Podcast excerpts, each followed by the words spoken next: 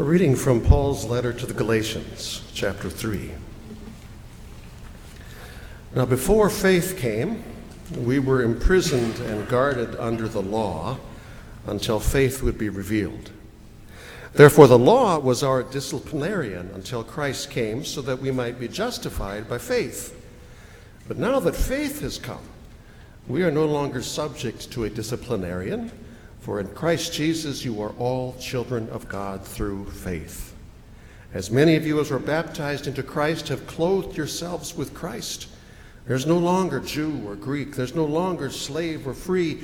There's no longer male and female. For all of you are one in Christ Jesus. And if you belong to Christ, then you are Abraham's offspring, heirs according to the promise. The word of the Lord. Thanks be to God. May the words of my mouth and the meditations of our hearts be acceptable unto you, O Lord, our Maker and Redeemer. Amen. St. Paul, in his, uh, in his young adult years, uh, his early 20s and early 30s, was a devoutly strict keeper of the Old Testament's laws. And he was convinced that Christians, this new group of people called Christians, were wrong. They were dead wrong. They were dangerously wrong in their assertion that Jesus of Nazareth was, according to Christians, actually the Son of God come to earth as a man who didn't die for his sin but for ours, and who, risen from the dead, blesses sinners unto new life here now and eternal life hereafter, not because we're so good at keeping God's laws and not sinning, but because faith in Jesus shows us how great God is when it comes to forgiving. So strongly did Paul believe in this absolute and even damned wrongness of those who did believe in this Jesus that by his early 30s or so he had become an ardent and even in his understanding righteous, absolutely righteous persecutor of the early church, which included being on site and giving his personal approval when Stephen became the first Christian martyr, stoned to death by the religious right for preaching Christ not as the rewarder of the righteous, but as the Savior of sinners. I call them the religious right not as a comment on their political convictions, but rather as a comment on the conviction that when it came to religion, they and they alone were right. When Paul, however, and a bunch of his enforcer goons got permission to take a mission trip from Jerusalem to Damascus to round up some Christians to persecute there, Paul, by his own description, had some kind of a literally blinding encounter with the risen from the dead and ascended into heaven Jesus Christ Himself, the glory of whom was so brilliant that, as I said, Paul found it to be literally blinding. And when he found out that the light was Jesus, Paul knew just like that that in fact he had been wrong. He'd been absolutely dead wrong about Jesus Christ. And he faced down in the dust. Now he waited for the comeuppance he knew he deserved for being wrong. He waited for the death he knew he deserved for his sin. I mean, things having been ex- the way they had gone, he had he, he thinking he had been exactly right and justified. After all, he had in fact been a party to murder. But then he didn't get what he deserved. He got rather the invitation, the summons to put his faith in and to live his life for, not religious rightness with which we judge the sins of others and oftentimes in the process judge ourselves to be superior to others, but rather in Jesus, which he came to understand meant putting his faith in a God who so eagerly and passionately forgives. He spent the rest of his life, maybe 25 or 30 more years, doing precisely that. He hit the road and went from town to town, not now to persecute Christians, but to preach Christ. To preach the good news in the language that he, he actually constructed this language and, and began to use it. The good news that we are justified, that's the word Paul used, that we are like when you justify the margins, they're lined up straight. Um, that we are made straight and right in our relationship with God, not by perfectly, rightly keeping God's law, because nobody's perfect and nobody can do that. But we are nevertheless, he said, brought into a right relationship with God, who alone is perfect, by grace, said Paul, through faith, said Paul, in Jesus Christ said Paul, in whom we sinners discover that we are perfectly loved, and perfectly loved, we are forgiven our sin, and we are clothed in the perfectness of Jesus.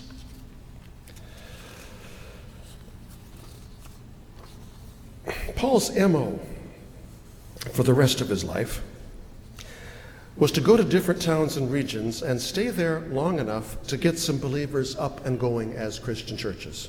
And then he would move on and then he would keep in touch with these former congregations he had started with letters as that was needed. And those letters, which, um, depending how many Paul wrote, there's a little debate on that, um, comprise about half of the New Testament. One of the places Paul had preached and established actually several congregations was in an area called Galatia, which is in the north central part of what is now called Turkey. And for the next few weeks of worship, we're going to be reading from Paul's letter to the Galatians um, and the letter he wrote after moving from there.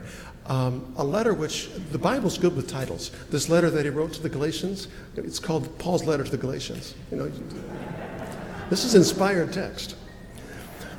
What occasioned this particular letter is that Paul, after he had moved on from Galatia, some other preachers who, like Paul, had been Jews, were Jews, but had come to believe that Jesus was the Messiah, they had moved into Galatia immediately to inform the Galatians that Paul was wrong and had misinformed and misled them. Yes, God loves you, they said. Yes, Jesus saves you, they said, but there are rules, they said. We Jews have got a whole Bible full of rules, they said. And Jesus, after all, was a Jew, they said. And if you don't start following the Jewish laws, you're not truly actually saved at all.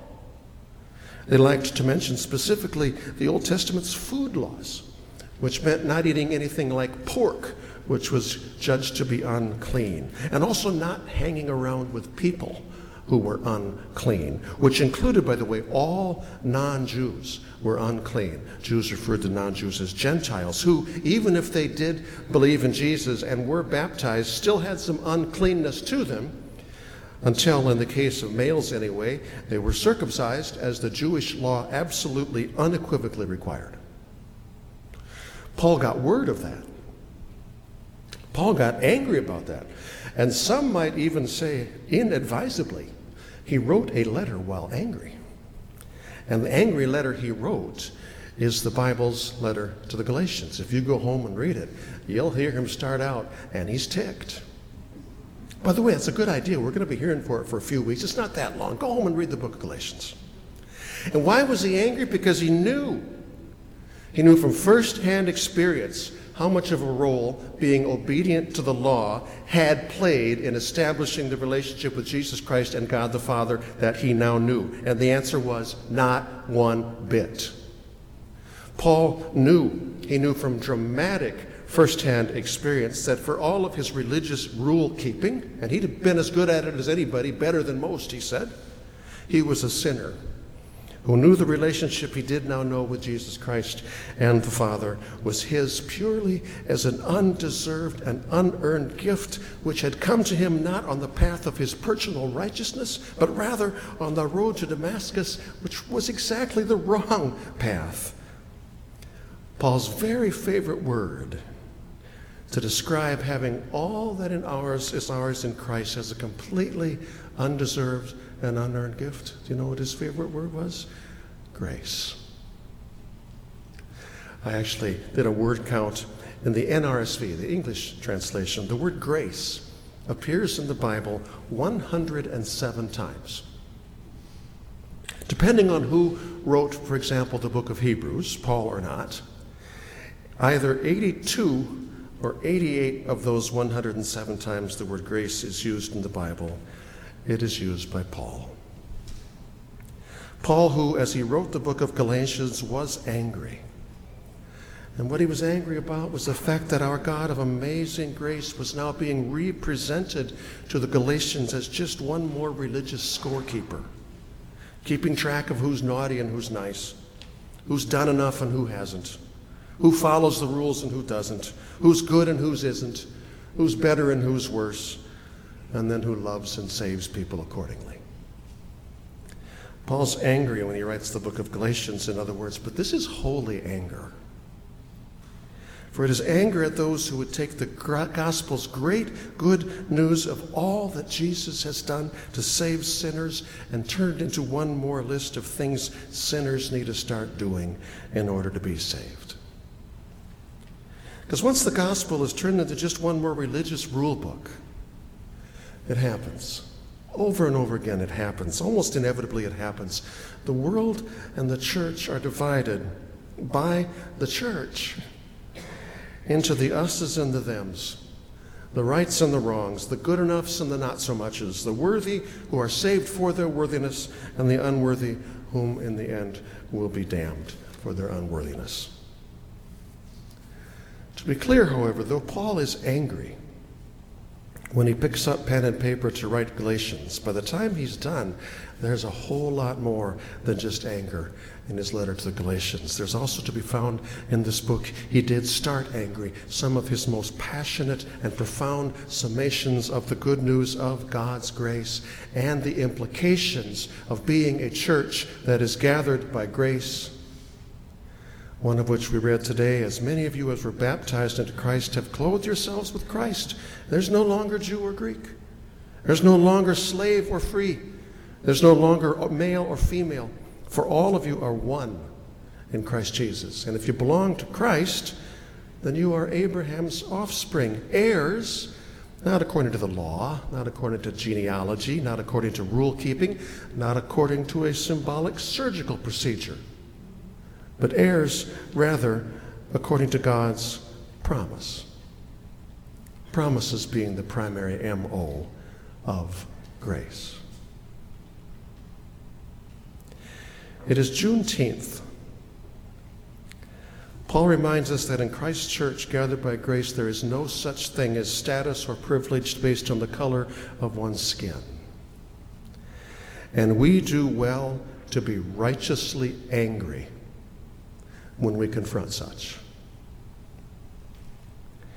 We celebrate today our relationship with our companion congregation, the Cathedral parish of the Pare Diocese of the Evangelical Lutheran Church in Tanzania, Paul reminds us that in Christ's church, gathered by grace, all relationships are between equals. Each with something to give, each with something to receive. For we are all forgiven sinners who stand on the completely level and equal ground of God's grace. And he reminds us, too, Kajiro and Ruth, he reminds us that more than us being Tanzanians and Americans, which we are, and that's a fine thing, but there is something more than that. We are brothers and sisters in Christ, who is a citizen of nobody's country, who sings most loudly nobody's national anthem, and who, if he has a preference at all, prefers those in need in every country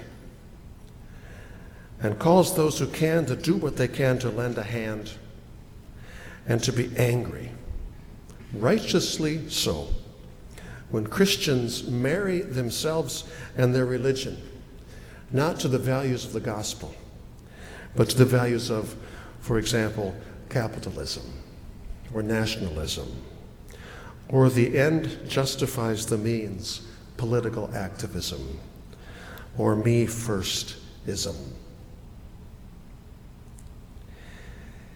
It is Iowa City's Pride Weekend. Paul reminds us explicitly that in Christ's church, gathered by grace, there is no such thing as status or privilege based on whether one is male or female. I am of the belief that had Paul known things then that we do know now, he would have not said a couple of things he did say, and would now say instead that standing on the absolutely equal ground of God's grace are males and females, and others whose experience of gender and identity and attraction and love aren't so binary as that. And maybe he would even feel righteous anger when others try to force them to be. For some, of course, including some preachers who followed Paul into Galatia, including some very loud voices of Christian bodies in our country today, grace so radical as that needs to be dialed back because it makes them feel nervous. Feels like a slippery slope. I mean, you take grace that far, before long you'll be saying that God loves everybody. To which I say, indeed. And I think that's a slope worth slipping down. a PG 13 story. I was helping to serve the free lunch program a couple months ago. Three young men, uh, not white, uh, a lot of ink, a lot of heavy jewelry uh, with the way they were dressed. It all added up to looking like a lot of stereotypes that, that it was easy to come up with. They came up to me, and I was wearing my, my rainbow collar, and one of the guys pointed at me, and he pointed to it, and he said, Are you saying that God loves faggots? In hindsight, um, perhaps I should have, but in the spur of the moment, I, I didn't think to, uh, it was the right time to offer some alternative vocabulary. Um, so instead, I said, Yes, I am. He paused. I did not know where this was going to go. Till what he said to me was, Cool.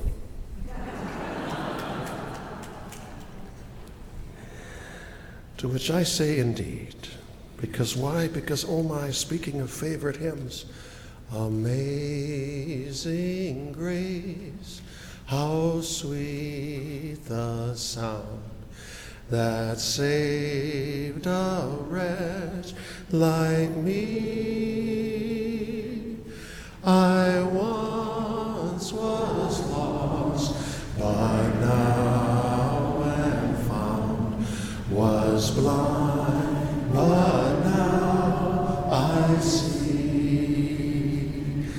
'Twas grace that taught my heart to fear, and grace my fears relieved. How precious did that grace appear the hour I first believed through many dangers, through many dangers, toils and snares. I have already come. Tis grace